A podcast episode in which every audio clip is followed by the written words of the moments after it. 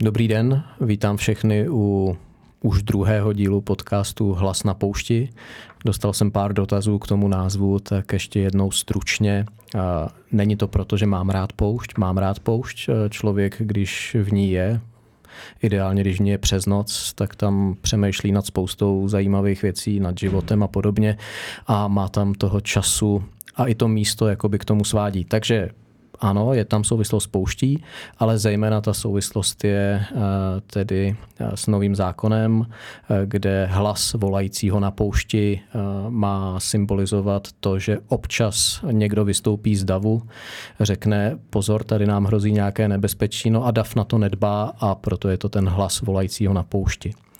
Já tady mám dneska hodně zajímavého hosta. Jsem rád, že je to můj přítel Ota Foltín. Ota Foltín se zabývá bezpečností asi celý život. Myslím si, že spousta z vás ho bude znát jak z jeho veřejných vystoupení, tak i z jeho působení v armádě České republiky na mnoha pozicích. Má za sebou zkušenosti z mnoha míst, kam by nikdo z vás nechtěl cestovat, ale Hlavní důvod, proč jsem o tu pozval a jsem rád, že to pozvání přijal, je ten, že asi neznám nikoho, kdo by se tolik vyznal ve válečném právu, humanitárním právu.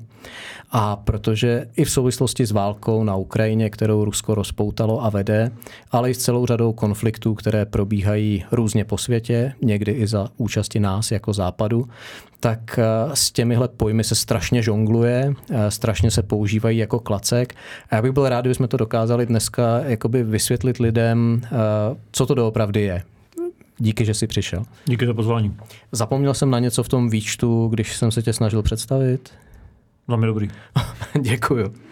Hele, uh, asi největší uh, halo v poslední době bylo, když uh, Spojené státy oznámily, že začnou na Ukrajinu dodávat takzvanou kazetovou munici. V tu chvíli všichni ochránci míru a práva ve skutečnosti agenti Ruska, nebo aspoň kámoši Ruska, začali hrozně křičet, jak to vyhrotí konflikt, jak je to nebezpečná zbraň, zakázaná zbraň. My dva víme, že to jsou nesmysly. Kazetová munice je zbraň, kterou si zakázali některé státy. Česká republika je mezi nima. Já si myslím teda za sebe, že to byla chyba, protože eh, kazetová munice je zbraň jako každá jiná, eh, jako každá jiná smrtící zbraň a vlastně tomu protivníkovi může v zásadě být jedno, eh, co ho zabije ale eh, má svoje pravidla používání. A při té debatě o tom, jestli eh, Spojené státy tím, že ji poskytnou Ukrajincům, dělají něco nezákonného, tak tam úplně jakoby bylo potlačené to, že Rusko zakázanou nebo kazetovou munici, ona není pro Rusko taky zakázaná, přes se k té umluvě také Rusko nepřipojilo, že ji Rusko používá v rozporu s jinými zákony, že jo? protože ji používá proti civilním cílům a tam je asi ten největší rozdíl. Tak jestli bys mohl uh, něco ke kazetovým? Tak uh, úplně na úvod. Uh, máš naprosto pravdu v tom, že uh, ta hysterie okolo dodávek kazetové munice Ukrajině uh, je doslova absurdní. Uh, Mezinárodní právo je vlastně soubor uh, mezinárodních konvencí uh, a mezinárodních obyčejů. To znamená, máme dva základní prameny mezinárodního práva. První je obyčej, to znamená, dlouhodobě všichni souhlasí s tím, že to tak je a dodržují to. Například trávení studní, používání uh, jedu a podobně. Na tom se v zásadě všichni obyčeje zhodnou a ten obyčej pak platí pro všechny. Předpokladem je, že to všichni uznávají a všichni to reálně dodržují. A druhá, dru, eh, druhá větev těch pramenů mezinárodního práva jsou konvence, to znamená smlouvy, které někdo musí uzavřít. Eh, státy zásadně uzavírají pouze ty smlouvy, které uzavřít chtějí nebo musí. Eh, smlouvy, které se týkají například munice, která způsobuje zvýšené utrpení, typicky ty známé střely Dum Dum a podobně, tak sice nepřistoupily k ní úplně všechny státy, ale ta umluva je tak stará a panuje tak všeobecné přesvědčení o tom, že to je nelegální, že se stala obyčejem. Ani obyčej, ani mezinárodní umluva nezakazují Ukrajině, Rusku, Spojeným státům, mimochodem ani Číně používat kazetovou munici. Důvod, eh, proč kazetovou munici dosud nezakázali, je poměrně prostý. Jsou přesvědčeni o tom, že její bojová efektivita a efekt na nepřítele je natolik vysoký, že to zatím zakázat nechtějí. Když to přirovnám k nějakému jinému prostředku, který je obecně známý, což jsou eh, biologické a chemické zbraně, tak ty byly masivně používány za první světové války. Po první světové válce byly zakázány. Podívejme se na to, proč Zase byli... k tomu nepřistoupili ale všichni, že jo? A nemuseli, protože následně od roku 1925, eh, kdy byla přijata umluva o zákazu používání chemických zbraní, eh, tak se to stalo obyčejem. Protože to trvalo dlouho a všichni, dokonce včetně nacistického Německa, respektovali, že to nesmí udělat. Důvod, proč byly zakázané chemické zbraně, jsou dva. Obecně emočně jsou brány jako zbraně, které způsobují zvýšené utrpení. Upřímně mezi námi, jestli mi střepina granátu, který je běžně používaný, udělá pneumotorax a já se udusím ve vlastních uh, tekutinách, tak to utrpení je přibližně stejné, jako když mi plíce poleptá iperit a já se udusím v vlastních tekutinách. To utrpení je tam ve skutečnosti stejné, ale percepce jedu pro vojenské účely je brána jako velmi negativní. A druhý důvod, který už lidé méně, méně znají, tak je praktický vojenský. Ve skutečnosti chemické zbraně za první světové války, kdy byly masivně používány, tak způsobily necelé 2% ztrát. Jinými... Za prvé, eh, poměrně malá účinnost a za druhý v okamžiku, kdy se otočil směr větru, tak to dokázalo udělat i hodně neplechy vlastním vojákům. Takže vlastně se ukázalo, že po tom prvotním použití, kdy to byl pro toho protivníka šok, protože s něčím takovým nepočítal, tak se ukázalo, že ta zbraň zase až tolik účinná nebyla. Možná i to byl jeden z těch důvodů, proč a na to, to všichni větrem se pak vojensky vyřešilo, tím, že se začala dopravovat několik vypouštěním ale dělotřeckými granáty, tak to přestalo být problém, ale nevyřešil to ten pad zákopové války, což si všichni mysleli, že by mohlo vyřešit. Nestalo se a, a obecně veřejné mínění mínění bylo zásadně proti. Takže veřejné mínění dohromady s tím, že vojensky se to ukázalo jako vlastně nemoc efektivní zbraň paradoxně, tak vedlo k tomu, že se to zbraň zakázala. V případě kazetové munice, posuneme se o 100 let, eh, tak sice existuje v některých, zejména západních státech, přesvědčení, že ta munice je nehumánní. Ten důvod je proto, že starší typy té munice, typicky do dneska používaná ruská, eh, mají velkou míru selhání a jak vypadá kazetová munice, je to nějaký dělostřelecký granát nebo raketový nosič, který eh, nad cílem vypustí velké množství submunice, pro posluchače si to můžeme představit jako uh, vlastně taková Hm, řekněme, plechovka od koli. Každá je samostatně uh, municí. Teď, si, teď tě musím do toho, promiň, teď do toho musím zasáhnout, protože to, co jsem sledoval v těch různých diskuzích na sociálních fórech, tak uh, hlavně ten proruský narrativ tam razil, že uh, ta submunice buď vypadá jako dětská hračka, nebo vypadá jako jídlo. Takže já bych chtěl říct, že opravdu je to uh, jako, uh, jako lahvička od koli, je to tak možná velikostí, ale ano. rozhodně ne tvarem, ne barvou. Uh, prostě je nutný opravdu tohle neustále zdůrazňovat. Ta submunice vypadá jakákoliv jiná vojenská munice, jako třeba jako no. ruční granát. Takže to, že by si s ní šli děti hrát, protože to vypadá jako hračka, je prostě stoprocentní lež. A to, co jsi zmiňoval ty ještě, že jo, koliký vybuchne a koliký no. nevybuchne, tak kromě toho, že ta ruská má mnohem větší chybovost, tak na to, kolik té munice vybuchne, má eh, vliv strašně moc podmínek, že jo? protože něco jiného, když ta submunice dopadne v létě na vyprahlou zem a něco jiného, když se rozptýlí v zimě třeba do sněhu. Možná se dostáváme už eh, do detailu, tak to zase trošku zjednoduším, byť eh, za cenu, že ne každý zjednodušení je technicky správně, ale prostě nosič té submunice, dělostřelecký granát nebo raketa, vypustí velké množství menších kusů munice, které ničí i cíl plošně. Pro, zase pro lejky, Jednotlivý dělostřelecký granát udělá velký kráter, eh, granát s eh, submunicí pokryje velkou plochu malými výbuchy. Zůstává tam část té munice nevybuchnuté, u ruské jsou to desítky procent, u západní, u té moderní jsou to jednotky procent. Záleží na podmínkách, v blátě je to horší a podobně. Každopádně je pravdou, že jakkoliv pro lajka ta munice může připadat zvláštně, zelený míček, eh, konzerva a podobně, obyvatelstvo na místě velmi dobře ví, jak to vypadá a co to dělá. Pravda ovšem je, že to území může být to municí částečně zamořeno, a to je ten hlavní argument, ale ono je primárně zamořeno tím, že Rusko používá kazetovou munici od prvního okamžiku té války. Používají... Rusko ji používalo už v roce 2014, kdy tomu ještě nikdo neříkal válka. No ale to válka už byla. My všichni víme, že to byla válka, ale i Angela Merkel, François Hollande, tehdy, když domluvali Minsk, tak prostě se velice vyhýbali tomu, aby vůbec mluvili o válce, aby zmínili angažmá Rusů, kteří tam byli od první hodiny toho konfliktu. Uh, politiku můžeš komentovat ty, já ne, respektive by neměl. Uh, každopádně čistě po právní stránce, pokud budu mluvit jako odborník na mezinárodní uh, válečné právo, uh, tak uh, v okamžiku, kdy nějaký stát použije vojenské kapacity na území jiného státu, je to válečný konflikt. Není co řešit. V pohodě. A hlavně my si musíme taky říct, že eh, území Ukrajiny je už dneska tak zaneřáděný vlastně vojenskýma akcema Ruska, eh, že jestli tam přibude o něco víc eh, kazetový submunice, která by nedej bože nevybuchla, tak to na tom zamoření nic nemění. Ale můžeme si teda znova říct, kazetová submunice je zakázaná pouze v těch zemích, které si ji sami sobě o své újmě zakázaly zakázali. Přesně tak, tento zákaz dosud nenabil obyčejového rázu,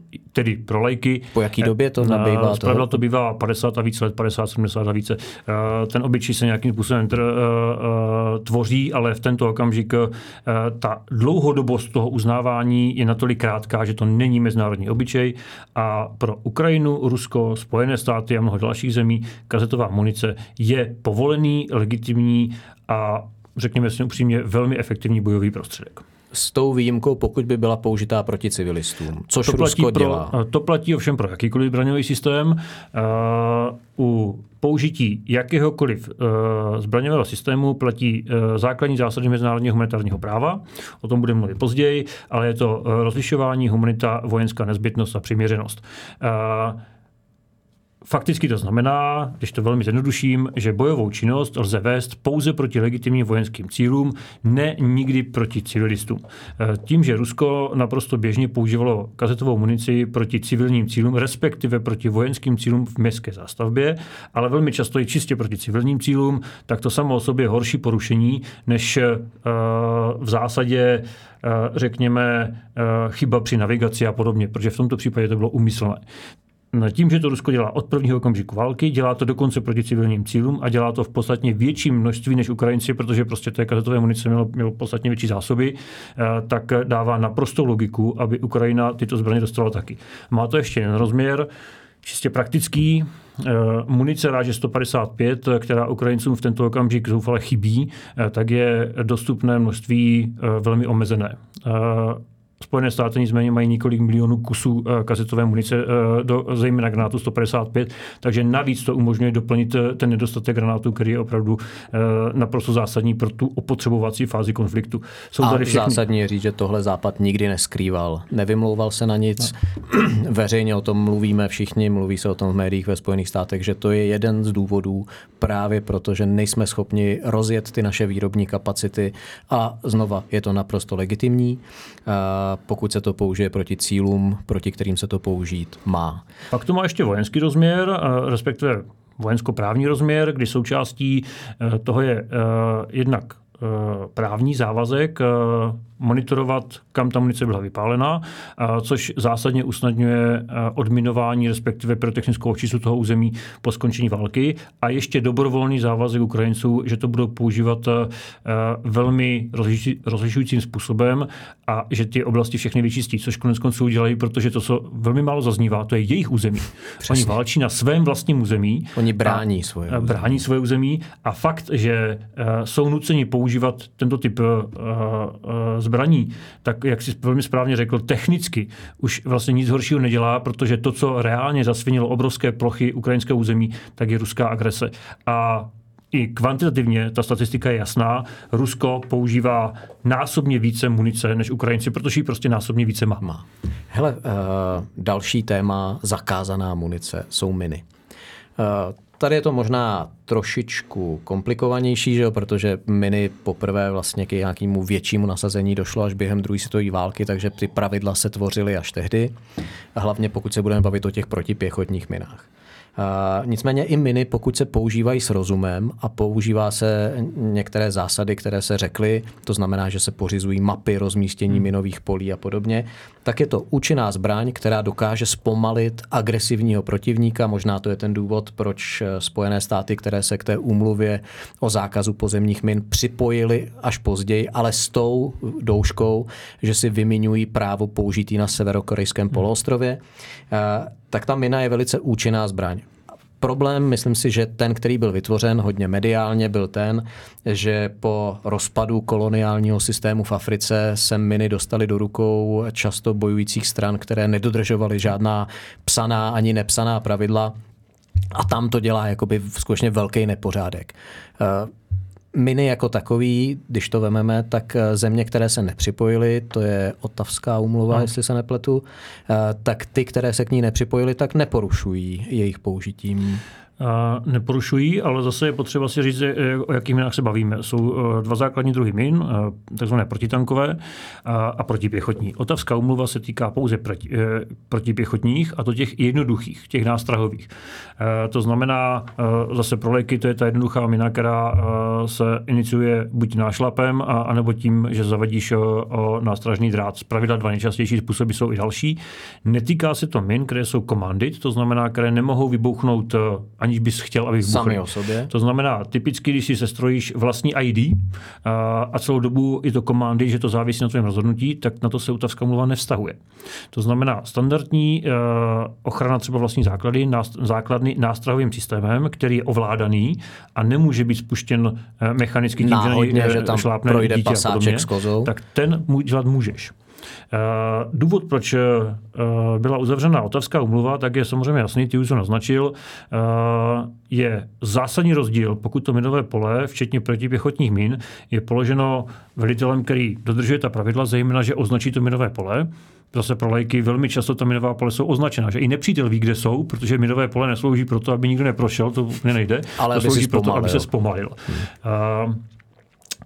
A v tom případě, že je to označené a zaevidované minové pole, tak ono plní svoji funkci, ale velmi dobře se odminovává.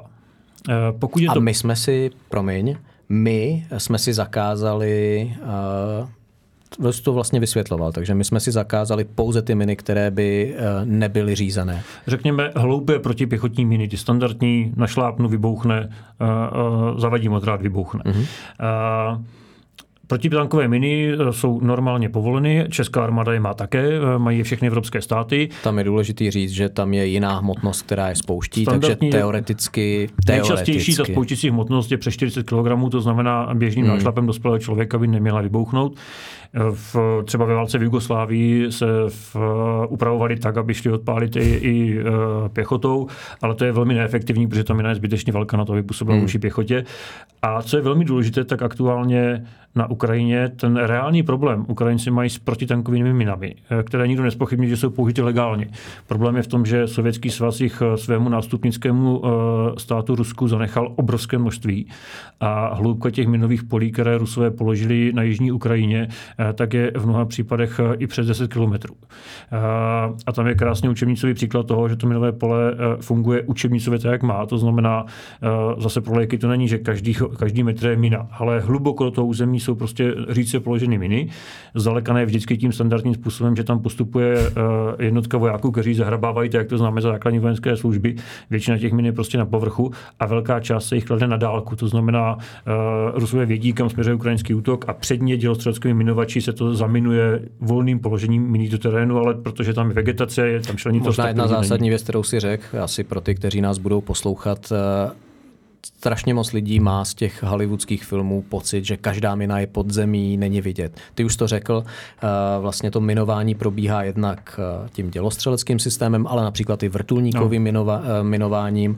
To znamená, že velká část těch min je na povrchu. Ano. Něco jiného je to, co, a zase všem lidem, kteří říkali, podívejte, Rusové do Vánoc budou Ukrajinci v Moskvě a podobně, já jsem říkal, nepodceňujme Rusy, jsou zákeřní, vedou nespravedlivou spravedlivou válku, ale ne všichni jsou u nich hloupí.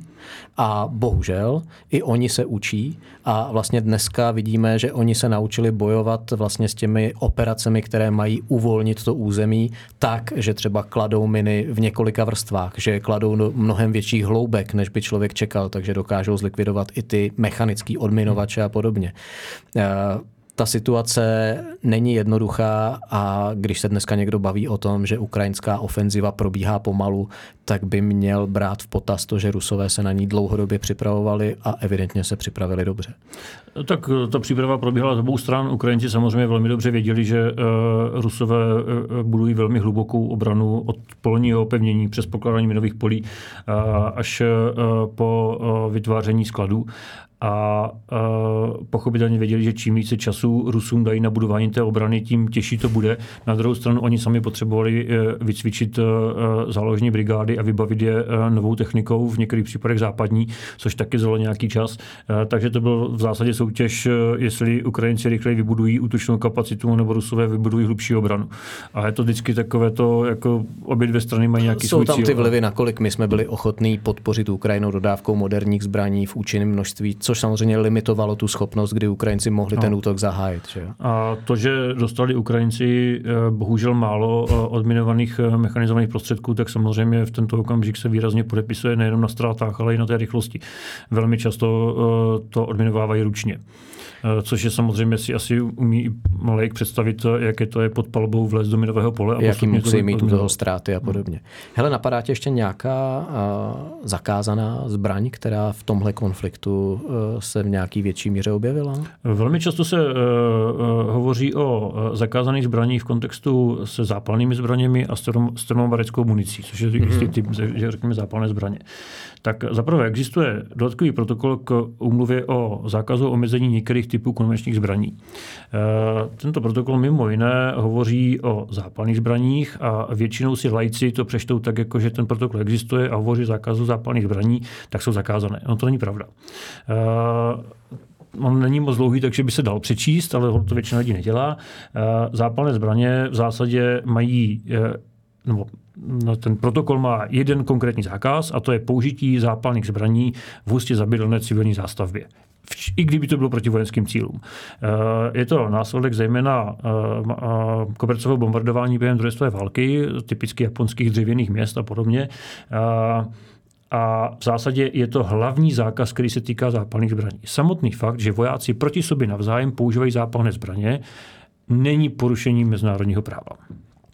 Eh, jediné omezení, které mají vojáci konkrétně, tak je, když téhož vojenského účinku můžu dosáhnout běžnou zbraní a ne zápalnou, musím použít tu běžnou zbraň. Ale pokud technicky je výhodné použít tu zápalnou, mohu. Takže vždycky studenty trošku provokují tím, jestli si myslí, že je legálně někoho upálit zaživa a oni samozřejmě touto manipulací automaticky řeknou, že nikoliv, ale ono to samozřejmě je úplně stejně legálně, jako někoho roztrhat granátem zaživa a, anebo propíchnout bodákem. Oboje, všechno to jsou věci, které jsou velmi drastické, ale pokud to vojáci používají v mezinárodním konfliktu navzájem proti sobě, tak to není porušení válečného práva. Termobarická munice je tomu obdobná, nicméně je to moderní forma Eh, řekněme, kombinace výbušné a zápalné zbraně. Eh, spočívá v tom, že nosič té munice nese eh, velké množství hořlavé látky, která se rozpílí formou aerosolu malým výbuchem, smíchá se se vzduchem a teprve pak sekundárně exploduje způsobem, který vytvoří na místě silný přetlak, silný potlak. Čili vlastně vycucne a vcucne vzduch. Což na místě samozřejmě působí obrovská zranění, ale samo o sobě to opět nelegální není. Termobarická munice není zakázána Obdobně, jako není zakázáno například použití standardních zadýmovacích prostředků, velmi často jsme to mohli vidět třeba v Palestině, a nebo dneska i na Ukrajině, kdy se používá e, zápalná, respektive zápalné látky, e, typicky termit použív, e, obsahující granáty, které se ve formě takových malých kostiček vypouští z granátů ve velké výšce. Oni v ten okamžik vytváří obrovskou dýmovou clonu, ale samozřejmě, že některé dopadnou až na zem. Opět, kde můžou i hořet. Že jo? Kde pochopitelně můžou hořet. A opět, pokud to není v hustě zabydlené civilní oblasti, typicky v městech a podobně, proti vojenským cílům toto použití nelegální není. Pořád platí ty pravidla, o kterých jsem mluvil, přiměřenost, humanita, rozlišování a vojenská nezbytnost, ale pokud jsou tato pravidla rozlišovaná a je to použití proti vojenskému cílu, vojenskému cíli, zápalné zbraně zakázány nejsou. Ok, asi nebudeme zabíhat dál do těch min, jako třeba máme skákavý miny hmm. a podobně. Eh, asi není nutný jitřit lidem, kteří nás budou poslouchat, jejich představivost, jak, jak ošklivá válka být hmm. může. Eh, myslím, že asi nemusíme ani jeden z nás dvou říkat, že válka je něco, co se nám nelíbí a nemáme to rádi a vždycky by se všichni měli snažit válce vyhnout, ale ne za cenu toho, že nějaký soused, eh, který je agresivní a drzej, tě porobí. Mě napadla ještě souvislosti s tou válkou na Ukrajině, kterou Rusko vede, ještě jedna věc. A to je postavení eh, kombatantů, kteří nejsou součástí ozbrojených sil jedné nebo druhé hmm. strany. Protože v minulosti že vždycky to bylo tak, že partizáni, eh, příslušníci odboje, tak vlastně bylo na ně nahlíženo jako na bandity. To znamená, ty lidi nebojovali v uniformě, eh, pokud někdo nebojuje v uniformě, nehlásí se k ani k jedné válčící straně, eh, většinou ten soud i vykonání rozsudku proběhl velice rychle. Eh, potom v souvislosti s akcema Sovětského svazu v Africe, v Latinské Americe, tak se do toho mezinárodního práva dostalo, že i vlastně ty lidé, kteří nejsou v uniformě, tak by se na ně mělo pohlížet. Jak se dneska pohlíží na vojáky komerčních armád? Tak uh, jednak bychom si měli říct, že eh, jako v případě gerily, partizánů, nepravidelných jednotek uh, nebo hnutí odporu, tak musí být splněna nějaká pravidla. Ta mluvá jako z roku 1977 reagovala mimo jiné na válku Větnamu a pokud mají mít nepravidelné jednotky imunitu kombatanta, tak musí viditelně nosit rozlišovací znak. Což sam, samozřejmě neznamená, že během každého okamžiku, ale během přesunu k bojové činnosti, během bojové činnosti a během odsunu z té bojové společnosti musí mít rozlišovací znak. Eh, to není hloupé pravidlo nebo, nebo naivní. Eh, důvodem je jednoduché, eh, jednoduchý požadavek, aby se cílem nestalo okolní civilní obyvatelstvo.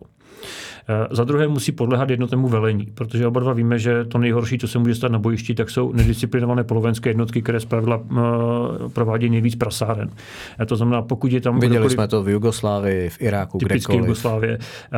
Pokud ty jednotky nemají velení a jednají na vlastní pěst, tak se dopouštějí podstatně horších zločinů než organizované jednotky.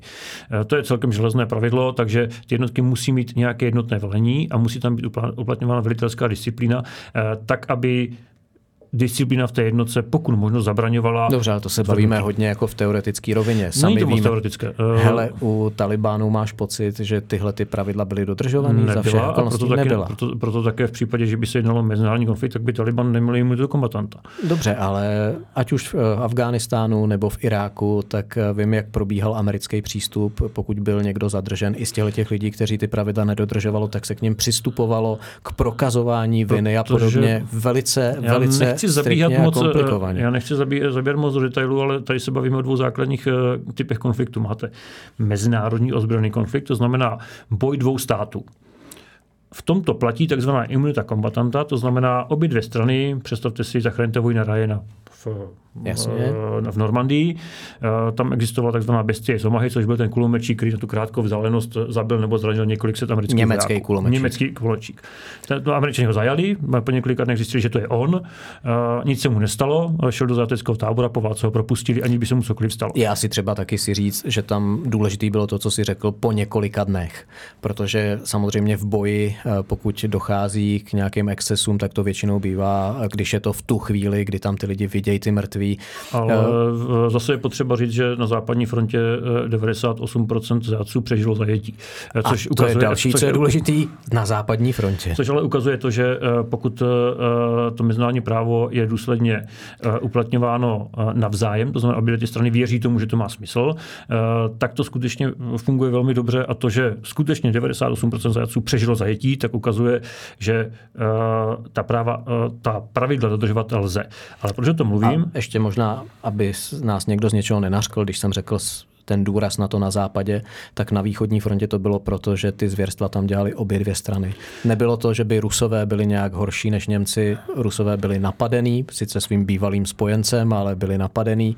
A když viděli, jak se k ním Němci chovají, ženevskou úmluvu nepodepsali, eh, sovětský svaz nebyl signatářem, hmm. Tak eh, ta šance na přežití zajaců na obou stranách byla výrazně nižší než Pravda na tom je, západě. Pro ně platili hákské úmluvy, které uh, taky měly nějaká... Uh, Dobře, co bolševik kdy dodržel? Je pravda, že, se, že na východní frontě, třeba v německých jazycích táborech, polovina zajaců nepřežila. Což bylo dáno ovšem opravdu tím kulturním rozdílem, ale to není důkaz nefunkčnosti mezinárodního práva, to je důkaz toho, že to právo je vždycky jenom součást nějakého většího společenského komplexu, v tomto případě i kulturní zvyklosti a podobně, na obou stranách. Ale proč to mluvíme? Mezinárodní konflikt dává oběma stranám, těm vojákům, právo bojovat, fakticky zabíjet, aniž by trestně odpovídali. Ve vnitřním ozbrojeném konfliktu, o kterém jsme mluvili v Afganistánu, tak se na žádné kombatanty nehraje. To je vnitřní ozbrojený konflikt, v kterém vládní vojáci a policisté brání ten stát proti vnitřnímu povstání. A naše role tam byla? Naše role byla úplně stejná. Afgánská vláda nás pozvala k tomu, abychom tam tímto způsobem působili. To znamená, a to může. Mezinárodní právo povoluje tomu státu, aby si na své území pozval koho chce, pak když chce od něho pomoct a on souhlasí s tím, že mu tu pomoc poskytne. Talibanci páchali trestnou činnost proti svému vlastnímu státu úplně stejně, jako kdyby teď eh, tady nějaká povstalecká parta vyhazovala do vzduchu policejní auta. Taky neříkneme, že to je povstání, eh, v němž oni mají imunitu kombatanta. Existují teoretické modely, že ten stát může uznat ty povstalce za vojáky, třeba během války severu proti jihu se to stalo a v několika dalších výjimečných případech, ale obecně platí, že povstalci nemají imunitu kombatanta, protože Počkej, prostě... to, tohle je zajímavý. A může uznat jako kombatanty třetí stát? Protože pochybuju třeba, eh, že v konfliktech v minulosti, eh, když probíhal konflikt válka v Alžírsku například, že by francouzská strana uznala alžírské povstalce jako kombatanty, ale uznával je tak sovětský svaz a jeho satelity. Ano, ale tam to bylo úplně jedno, protože ti neměli v držení uh, zajatce nebo zadržené kterékoliv strany. Tam je to rozhodující, aby to dělali ty strany, které mají možnost se navzájem uh, zajmout, lomeno zadržet. Uh, takže mezinárodní právo má institut, který umožňuje tomu státu, který bojuje se svými povstalci, z důvodu snížení násilí na obou stranách říct, já je uznávám a budu jim dávat statut zajace, jako by to byly zajaci. To může. V naprosto většině případů to nedělá a tvrdí, jsou to kriminálníci, protože technicky jsou. Prostě povstalec porušuje zákon svého země, stejně jako by u nás čeští povstalci, kteří by bojovali proti české vládě, porušovali české právo. Jasně. A tím pádem trestně odpovídají. To je ten základní rozdíl ten německý kulomečík na té pláži Omaha trestně neodpovídal podle mezinárodního, německého ani amerického práva. Ten bojoval, měl imunitu kombatanta, odpovídal za válečný zločin, ale ne za samotný fakt, že bojoval. Povstalec odpovídá Hele, i za válečný zločin fakt, byl v čem? Jako, že těch Američanů zabil moc? Vůbec žádný, on žádný on, nespáchal. On žádný nespáchal, no. Bylo to skutečně ale... tak, že zase uh, on mohl stejně tak zahynout ano, prostě zásem amerického plamenometu. Uh, to prostě byla válka. Ale tom... to, co se snažím říct, je, že v uh, mezinárodním konfliktu mezi dvěma státy ti vojáci navzájem mají právo bojovat. Hugo Grotius, což byl vlastně první jakoby obecně uznávaný eh, teoretik mezinárodního práva, před opravdu velmi, velmi dlouhou dobu, stovkami let, eh, řekl, eh, válka je vztah mezi státy, ne mezi lidmi. To znamená, Existuje tam odpovědnost agresora za to, že udělal agresi, jako dneska je odpovědnost Ruska za tu agresi, ale například ruští vojáci, kteří nespáchají válečný zločin, neodpovídají za to, že bojují nejsou za to trestně odpovědní. A teď se vracím úplně k Pokud začátku k tomu zločin, dotazu. Trestný čin samozřejmě odpovídají. Jaká je role Wagnerovců třeba? Nebo jiných tak. ruských soukromých armád? Protože ty přece Ukrajina neuznala jako bojující jednotku. Uh, v tomto případě je to relativně jednoduché v praxi, protože obecně platí, pokud na bojišti v rámci mezinárodního konfliktu zadržíš eh, někoho, kdo se přímo účastní nepřátelství, a je to kdokoliv, civilista, voják, žoldnéř, eh, nekombatant a on se účastní bojového úsilí, eh, tak v okamžiku, kdy ho zadržíš, tak máš povinnost s ním zacházet jako s válečným zajacem do okamžiku, než zvláštní justiční orgán k tomu určený rozhodne, jestli to je nebo není zajatec. Eh, ta pravidla jsou proto poměrně přesná. Ten důvod, proč existuje toto pravidlo, je právě, aby se nedělala zvěrstva. Kdyby řekl, tato část vojáků, třeba typicky SS, Uh, eh, nemají právo, protože jsou to zločinecká organizace, což mimochodem po válce Norimberské uh, konstatoval. řekl. Ale pokud příslušník SS přežil zajetí, byl považován za válečného zajace, dokud se neprokázalo, že spáchal válečný zločin. Pak mohl být klidně popraven, ale muselo se prokázat, že to udělal. Eh, v případě Wagnerovců, abychom, no, což je jako s tím SS dneska docela dobrý příměr, eh, minimálně morálně, eh, tak je to pro ty vojáky na místě jednoduché. Pokud zajmou živého Wagnerovce, tak v ten okamžik s ním zacházejí jako s válečným zajacem. Jaký s ním bude právní proces potom, to znamená, někdo musí rozhodnout, jestli to je nebo není kombatant a jestli odpovídá nebo neodpovídá za to, že bojoval, to už je věc jiná a to už je fakticky věc právní. Má své pravidla, nechci zabít do detailu, ale to pravidlo na bojišti jednoduché. Zacházím, jako by to byl zajatec. OK, uh, nevím, snad jsme to vysvětlili dostatečně lidsky. Uh, zajímavé na tom je ještě, ještě to, že ono, uh, já v tento okamžik nedokážu říct, jestli ty jednotlivé žoldnerské skupiny uh, v budoucnosti budou nebo nebudou uznány jako součást ruských ozbrojených sil, protože velká část těch uh, takzvaných žoldnéřů, tak je začleněna do jednotek BARS, eh, což je, řekněme, po právní stránce ekvivalent Národní gardy. Něco podobného. Eh, určitě ne kvalitou nebo založením těch lidí, některé ty prapory jsou čistě trestanecké, ale každopádně je to formální způsob zařazení do ozbrojených sil. A teď, co je žoldnéř? Žoldnéř není každý, kdo je na bojišti a bere plat. Všichni vojáci berou plat. Naši vojáci v RAF taky brali plat. Relativně malý, ale stejný jako ostatní příslušníci RAF.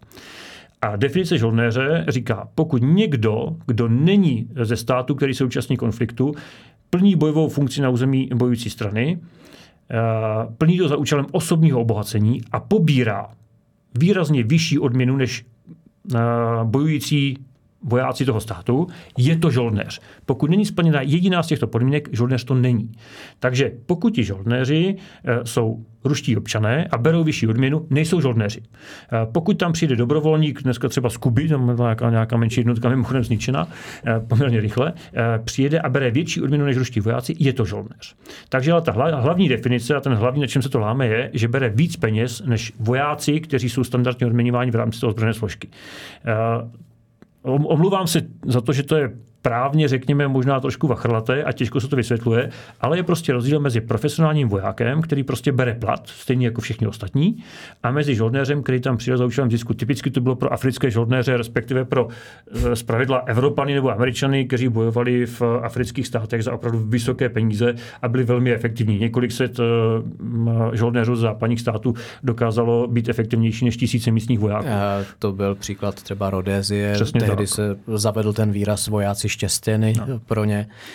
A rodéská válka byla jedna jako z prvních opravdu zajímavých konfliktů, kde se ukázalo, že protipovstalecký boj je poměrně účinný. Eh, Rodézie by si myslím tu válku i ustála, nebýt skutečně toho brutálního tlaku ze západu, eh, který tlačil na ukončení té války, předání, ale problém potom náš je ten, že jsme už nechtěli dodržovat eh, ty dohody, které ta běložská menšina eh, s tou místní většinou uzavřela. Dokumentovat nechci, ale učebnicová poučka eh, povstaleckého, respektive protipovstaleckého boje, což jsou dvě stránky jedné mince, tak říká, že povstalecký boj a protipovstalecký boj jsou z 90% politika, z 10% vojenčina. A to, že e, se tam primárně jedná o vůli a politickou schopnost najít si spojence a prosadit svůj cíl, e, to jsme viděli konec konců v Afganistánu, kde e, západní společenství taky vojensky poraženo nebylo. A de facto ani Spojené státy ve Větnamu nebyly a vojensky poraženy. De facto ani francouzi v Alžíru. Přesně tak. Vždycky to bylo na základě nějaký kombinace mediálního tlaku, znechucení společnosti a když se to všechno sečetlo. A mimochodem Sovětský svaz s tímhle uměl velice dobře pracovat dělat a myslím si, že Rusko pokračuje v jeho, v jeho šlépích. No a to už se dostáváme uh, Mám pocit, že už jsme skoro i probrali humanitární a válečný právo, tak jako uh, letem když se, světem. Když ale ještě to zjednodušíme, protože tím, jak jako těch konfliktů je hodně a skáčeme z toho, tak to nemusí být úplně přehledné, tak abych odpověděl tu, na tu tvoji otázku. Používání žoldnéřů ruskou armádou Eh, přinejmenším koncepčně vybočuje z toho, jak se to dělalo do té doby. To znamená, ve vnitřních ozbrojených konfliktech, kde třeba americká armáda používala kontraktory, zpravidla pro logistické nebo strážní funkce, eh, tak eh, bylo naprosto zjevné, kdo je kontraktor, kdo je voják a podobně. U té ruské armády je to velmi komplikované v tom, že třeba v Bachmutu ti Ukrajinci neměli nejmenší šanci rozlišit, jestli proti ním aktuálně stojí ruská armáda nebo Wagnerovci. A problém samozřejmě byl i v tom, jak Wagnerovci fungovali, protože že eh, to, že nakombinovali zkušené bývalé příslušníky elitních jednotek s velkým množstvím kriminálníků, vedlo k tomu, že sice oni měli obrovské ztráty, ale ty neměli ti jakoby kmenoví Wagnerovci. Ty kvalitní bojovníci zůstávali v zázemí a jenom to v podstatě řídili, plánovali fakticky, a případně hlídali, aby nezdrhali zpátky. A fakticky uh, Wagnerovci dokonce neměli ani vojenské hodnosti, měli pouze pět tříd a Wagnerovci těch nejvyšších tříd uh, moc velké ztráty neutrpěli. Naopak těch nejnižších, což byli zejména na náborovaní kriminálníci, tak tam ty ztráty naopak byly margin, uh, obrovské. Jako Wagnerovci jsou fakt samostatný téma. Jo? Tam bylo i zajímavý, oni byli v podstatě hrozně demokratický, pokud jde o rozhodování. Tam jakoby ten když se sešla ta jejich rada, tak tam diskutovali poměrně uh, otevřeně a měli možnost uh, říkat něco, co by v armádě klasického typu nebylo možné. Možná i proto v tom ruském marazmu ty jejich bojové výsledky byly jiný uh, než zbytku toho armády, ale to je asi na úplně jinou debatu. Možná na, na, na úplně samostatnou. Na úplně samostatnou. Každopádně, a poslední ještě, když si zmínil ty kontraktory, vlastně, kteří fungovali třeba na straně Spojených států v Iráku a podobně, tam to bylo tak, že ta druhá strana, to znamená, ať už tomu budeme říkat teroristi, irácký odboj nebo nějak jinak, záleží na úhlu pohledu, tak ty pravidla nedodržovali. Ty to nebrali tak, že když zajali kontraktora, tak ho brali jako v tu chvíli zajatého, že o něm rozhodne nějaký tribunál no později. a to je právě ten mýtus, který panuje v tom, že, si, že lidé neustále předpokládají, že v vnitřním ozbrojeném konfliktu eh, existuje status kom, eh, kombatanta a tedy zajatce. Neexistuje. Pro, pro, pro žádnou z těch stran. Uh, Vnitřní ozbrojený konflikt je použití intenzivního zpravidla militárního násilí, které překročí hranici běžných nepokojů a napětí. Což teďka zní jako hrozně učeně a akademicky, ale fakticky to znamená, že například v Sýrii v momentě, kdy to byly pouze protesty, masové demonstrace a takovéto násilí, které bylo kontrolovatelné policií, jsou to vnitřní nepokoje napětí. V momentě, kdy se začalo používat na obou stranách masivně zbraně, stačí ruční, ale už to není možné zvládnout policejní prostředky, tak to zpravidla už je vnitřní ozbrojený konflikt.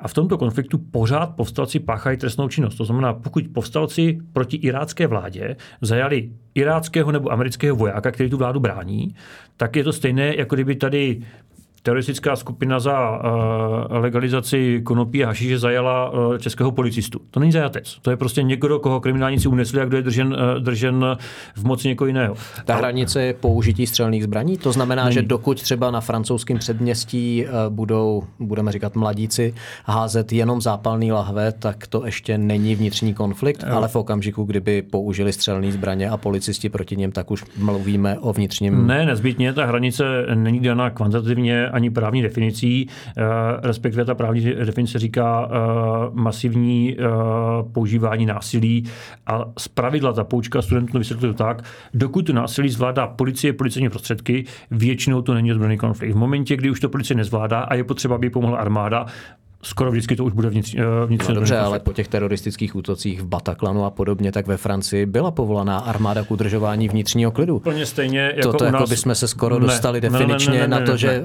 členská země Evropské unie byla ve vnitřním ani, konfliktu. Ani náhodou. Je to stejné, jako když i u nás po útocích eh, v Belgii byli povoláni eh, vojáci k Vlastně máš pravdu, u nás taky. No pokud ti vojáci plní policejní úkoly a v zásadě plní v policejním modu, tak to samozřejmě není ozbrojený konflikt. To, že okay. výsledkáři chodili s českými policisty po Praze, každému jasný, že to není ozbrojený konflikt. Jo. De, Protože de, neprobíhal vlastně... Neprobíhalo žádné intenzivní Bylo násilí. to preventivní opatření a neprobíhalo to násilí. Takže paradoxně ozbrojeným konfliktem může být povstání nějaké vojenské uh, posádky. To se stalo třeba v případě Lata Vláda v Jižní Americe, uh, kdy ta posádka, posádka povstala, trvalo to několik hodin, méně než jeden den, ale bylo to tak intenzivní, že soud rozhodl, že už to byl vnitřně ozbrojený konflikt. Protože to nemohla zvládnout policie, musela nastoupit zase jiná armáda, která byla vládě lojální. Ačkoliv to může působit složitě, tak si opravdu představ, že ten, to lomítko je v zásadě tam, kde už nestačí policie a potřebuješ vojenské prostředky. Ne někoho které vojenské, použijou sílu, který které, jenom které použijí, po ulici. Které použijí vojenské násilí, to znamená z pravidla, pokud používáš uh, těžké zbraně, obrněné prostředky, dělostřelectvo, tak je každému jasný, že to je ozbrojený konflikt. Ta hranice není úplně přesně daná, je daná samozřejmě tím, co uh, úplně jako ve všem ostatním mezinárodním právu, co uznají ostatní státy. Někdy pomůže stanovisko uh, Mezinárodního výboru Červeného kříže, který to dělá velmi nerad. Ale třeba v Syrii to udělal. To znamená, ICRC se nechce vměšovat do toho, eh, co je vlastně výsostně mezinárodní politika, ale třeba v Sýrii v jeden okamžik řekl, z hlediska naší humanitární role, od tohoto okamžiku to považujeme za vnitřní ozbrojený konflikt a budeme k tomu tak přistupovat, což taky udělali. Je to velmi dobré vodítko pro to, aby si i ti ostatní řekli, když už to řekne Červený kříž, anebo se tak chová Červený kříž, to znamená pošle tam týmy, které k tomu slouží a podobně, tak už to asi je vnitřní ozbrojený konflikt. Rozumím tomu, že to teďka může působit, no tak jak to teda sakra je, jak se v tom, jak se v tom máme vyznat. se trošku bojím, jsme v tom možná udělali lidem guláš. Neudělali, tvrdím, protože ono to ve skutečnosti je relativně jednoduché. Pokud to je vnitřní ozbrojený konflikt, tak to opravdu poznáš. To znamená, ta intenzita násilí je natolik vysoká, že o tom vůbec nepochybuješ. Mm-hmm. Samozřejmě, že pokud to postupně graduje, jako třeba v Syrii, tak je těžké říct, jako v který okamžik už ano. V který den to začalo? Když je to povstání, kdy prostě vyjedou Pinochetovi tanky do ulic a začnou s někým bojovat, tak jako tam bys asi, jako když, když Pinochetovo letadla bombardují prezidentský palác, tak to asi je vnitřní konflikt. A, ale Zrovna v Syrii to bylo rozmlžené a ano, a pak si prostě musíš prakticky říct od tohoto okamžiku to tak budu brát. E, což je ale úplně stejné, jako když si řekneš, kdy je uznán stát. No, stát je státem, až ho ostatní členové mezinárodní komunity uznají. A kolik? 10, 20, 50, všichni. E, je dneska Kosovo stát, když ho Slovensko neuznalo, Česká republika ano. Španělsko ho neuznalo. Španělsko a to. E, Jakkoliv to může být složité. Má atributy při tom státu. Má atributy že? státu, ale rozhoduje si, jestli ostatní uznají. A v případě vnitřního zbrojného konfliktu je to buď zjevné, že to není potřeba uznávat, anebo je to hold výsledek toho, že se mezinárodní komunita zhodne na tom, že tomu tak je. Jižní Sudán typicky. Uh, je to složité? Ano, je. Jaderná fyzika taky, eh, vztahy mezi muži a ženami taky. Eh, Celý lidský život je lidský těžký, složitý. složitý. Takže lidé chtějí jednoduché odpovědi a to, co eh, jako si všichni myslí, že v případě násilí tomu všichni rozumí, no přibližně stejně jako fotbalu. Taky umím poradit, ale v zásadě by to asi nebylo úplně k věci. Hele, já mám strašně moc témat a otázek, který bych rád probral, ale nevím, jestli by to nebylo už dlouhý pokud přijmeš ještě jednou pozvání, eh, myslím si, že je spousta věcí, které by stálo za to probrat. Eh, nevím, jestli dneska je něco konkrétního, u čeho bych chtěl upozorňovat eh, na to, že bychom měli v něčem změnit naše přemýšlení. Možná, já bych možná jednu věc řekl. Možná za, já řeknu za sebe, ty mě to možná vyvrátíš, možná se budu plést. Já si myslím, že bychom možná někdy si neměli sami zakazovat prostředky, Eh, když víme, že protivník je proti nám použije. Neříkám, buďme nehumání, buďme nelidský, to vůbec ne, nebuďme jako náš protivník ale u některých těch zbraní, o kterých jsme mluvili úplně na začátku, mám pocit, že kolem nich se strhla zbytečná hysterie, že i ten vědecký vývoj jde hrozně dopředu, takže eh, dneska se budeme bavit o kazetové munici, která ne, nemá šanci zabíjet, pokud eh, v tu chvíli, kdy dopadne na zem, někoho neveme sebou. Že jo? Ale určitě věřím, že se s tím budeme setkávat v médiích, na sociálních sítích, kdy budou eh, ty hlasy. Vidíte, vy Američani zlí většinou, eh, málo kdy ten zbytek, zavádíte novou kazetovou munici, přitom ji kritizujete. Eh, možná bychom měli trošku nakládat víc s těma slovama a víc u toho přemýšlet, ale povídejte. Eh, určitě souhlas, jako Velká je v tomto případě velmi komplexní lidská činnost, v mnoha ohledech vlastně nejkomplexnější a taky s nejvyšší mírou nejistoty a omezovat se tím, že si zavážeme jednu ruku za zády, jenom proto, že podlehneme mýtu a Eh, řekněme, Často i manipulaci mediální. Eh, to si nejsem jistý, já si myslím, že ve většině případů, zrovna v případě té kazetové munice, je to spíš neznalost a naivita eh, než úmysl. Ale jako ta hysterie kolem poskytnutí kazetové munice Ukrajině byla opravdu pro mě absurdní a fakt, že nikomu z těch křiklonů nevadilo, že Rusové tam používají v obrovském množství už dávno, to je takové trošku... To jenom ukázalo Řekněme, u, u, většiny, u většiny tvrdím, že naivitu a neznalost u části nepochybně úmysl. To, co bych řekl úplně na závěr, je eh, z hlediska eh, humanitárního práva je jedna velmi důležitá věc, která je opět vidět eh, bohužel i v, řekněme, trošku naivním přístupu západu, kdy skáčeme na špekt Ukra- ruské propagandě, která tvrdí, že Ukrajinci dělají taky. Problém totiž spočívá v tom, že v momentě, kdy povoláš stovky tisíc vojáků do služby, No, většina z nich nejsou profesionální vojáci, ale většina jsou, jsou samozřejmě no. původně civilisté. A velmi rychle vycvičí, že pošleš na bojiště, eh, tak eh, ten skluz ke špatnosti eh, může být velmi často mechanický. Na, pokud se podíváš na začátek invaze 24. února 2022, tak prvních 14 dní, především prvních 10 dní, ruská armáda téměř nepáchala válečné zločiny vůči civilistům. Jinými slovy, dokonale dokázala, že dokáže udržet disciplínu, a že ruští vojáci, pokud k tomu nemají možnost, jakože jim ti velitelé nedali tu možnost, tak nepáchají masivní válečné zločiny. Než by se stalo vůbec nic, ale nebylo to širokospektrální páchání válečných zločinů. V momentě, kdy začali prohrávat a ukázalo se, že to nebude třídenní speciální operace a že to jako nebude tak přelídkou v snadno, jak si představují. A ti e, velitelé ani nemuseli vydat rozkaz páchejte válečné zločiny. Ono bohatě stačilo, že ti vojáci byli unavení, nezásobovaní, Vystresovaný. nevyspaní, vystresovaní ze ztrát a ti velitelé jim e, nedali limity, automaticky znamená, že začnou páchat válečné zločiny, protože jim to bylo jedno. A samozřejmě v některých případech se můžeme e, typicky u vyslychání a mučení, tak tam je to umyslné, ale to, když běžní vojáci střílejí civilisty na, ulici, na ulicích, je mechanická záležitost daná kombinací těchto faktorů a zejména nedodržení velitelské odpovědnosti. To znamená, že těm velitelům to bylo buď jedno, nebo to dokonce chtěli, ale nemuseli tomu ani vydat rozkaz. Ti vojáci to v těch situacích začnou dělat sami. A od té doby to dělají víceméně permanentně. Já bych řekl, že se to stalo částečně i jako oficiální politikou. Eh, řekněme eh, zamlčenou, ale k tomu slouží ten institut eh, velitelské odpovědnosti, kdy za spáchání válečného zločinu je odpovědný nejenom voják, který ho udělá, ale i velitel, který o tom buď věděl a nezabránil, anebo věděl, že se to může stát a nenastavil disciplínu. I v takovém případě odpovídá. A do jaký úrovně velitelské odpovědnosti to jde? Jde to až třeba k Až oficiálnímu... Putinovi. Samozřejmě jo. až Putinovi. Celým řetězcem velení, uh, tam, kde to měli možnost reálně tomu zabránit, anebo nastavit podmínky, aby se tak nedělo. To znamená i běžná necitelnost, uh, anebo lajdáctví v tom, že se na to vykašlu, nechám to ty vojáky dělat, i to je válečný zločin. A co je velmi důležité, ne, že by se nestal žádný válečný zločin ze strany Ukrajinců. V tom obrovském množství samozřejmě i na straně Ukrajinců může dojít k tomu, že některý voják to udělá a taky se to stalo.